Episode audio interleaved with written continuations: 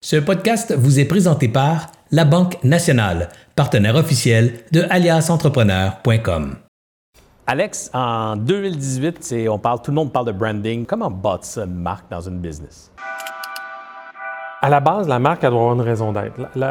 si la business n'a pas sa raison d'être, ça va être bien dur de, bâtir une marque autour de ça. Si, si ton entreprise n'a pas déjà une mission, une vision, des valeurs, il n'y a, pas de matière, il n'y a pas de terreau pour bâtir la marque. Donc, ce que tu dis, c'est qu'en fait, pour partir la marque, la première étape, ce serait de dire d'identifier sa raison d'être, sa mission d'entreprise, puis les valeurs, donc sa personnalité, puis la couleur de, de la business elle-même, avant même d'aller euh, tenter de la colorer ou de la mettre en forme, c'est ça? Absolument, parce que ça va devenir, ça va devenir éventuellement le brief que tu vas donner aux gens qui vont rédiger du, contenu. Ça va être le, brief? C'est quoi le brief?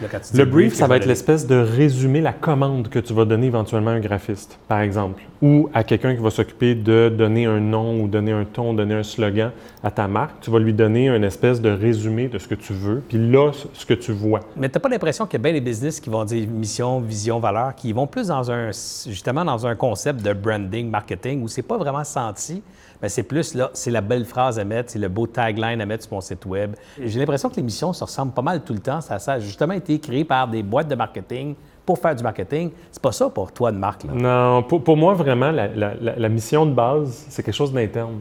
C'est pas nécessairement quelque chose que tu as besoin de partager avec tout le monde.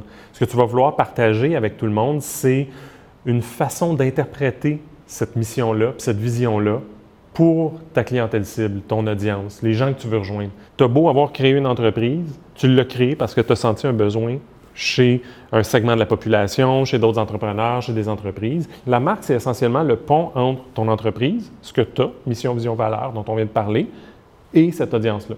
La marque, c'est une interprétation. C'est une super image puissante, j'espère que vous l'avez saisi, là, mais bravo, c'est vraiment une bonne. C'est vrai parce que c'est une synthèse de tout ce qui se dit sur la marque, c'est le pont entre l'identité ou, la raison d'être de l'organisation et sa, clientèle ou son audience cible. La, clientèle, c'est ceux qui vont avoir créé une transaction. C'est vraiment, il y a une notion transactionnelle. C'est quelqu'un qui deal avec toi, il y a un échange d'argent, il y a un échange de valeur.